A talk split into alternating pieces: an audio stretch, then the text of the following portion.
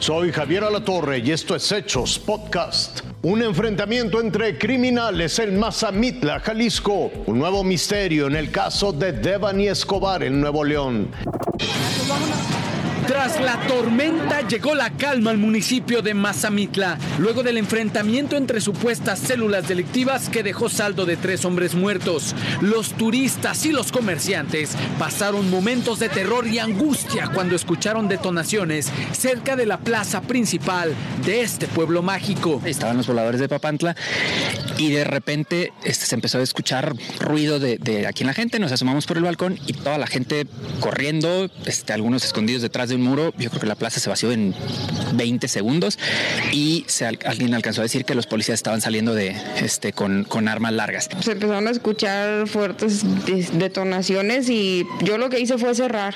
¿Cerraste aquí? Sí. ¿Había personas adentro? Sí, sí, cerré, pero yo ya no supe nada.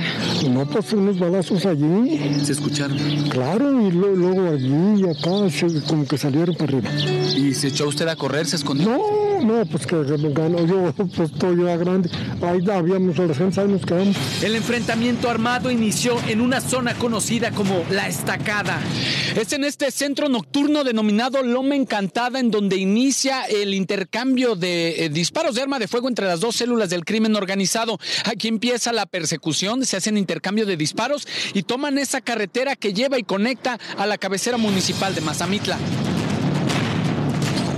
Los cuerpos de los tres hombres abatidos fueron localizados en la vía pública con múltiples huellas de arma de fuego. Los hechos que se habían manifestado anteriormente siempre ocurrían en las periferias, principalmente con Michoacán. Eh, siempre nos hemos mantenido alerta, alerta, pero los hechos ocurrían fuera de nuestro municipio. Ahora ya nos encontramos con que los hechos de ayer pues fueron muy cerca de lo que es esta zona.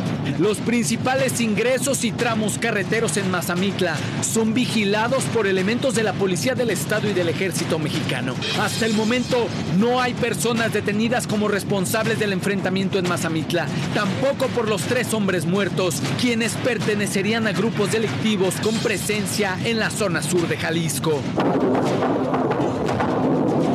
Gustavo Cárdenas, Fuerza Informativa Azteca.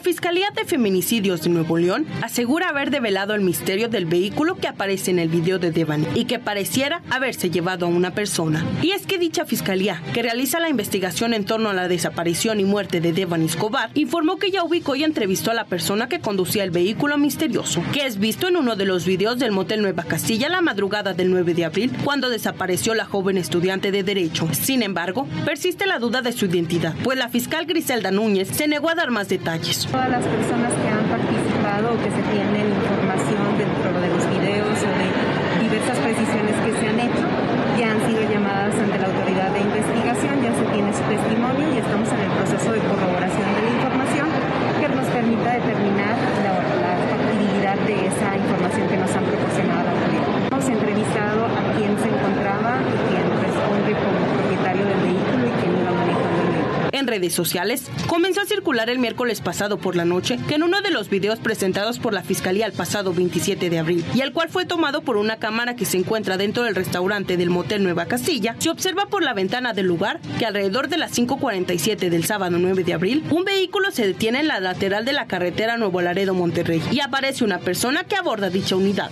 Al respecto, la fiscal señaló que los testimonios que se han recabado sobre el caso de Devani han sido bastantes y se ha hecho una nueva entrevista con cada uno de los testigos o personas que interactuaron con la joven antes de desaparecer, pues remarcó que dentro de la investigación de desaparecidos se tenía un objetivo y en el caso de la muerte otro. Andrea Rodríguez, Fuerza Informativa Azteca. Hasta aquí las noticias, lo invitamos a seguir pendiente de los hechos.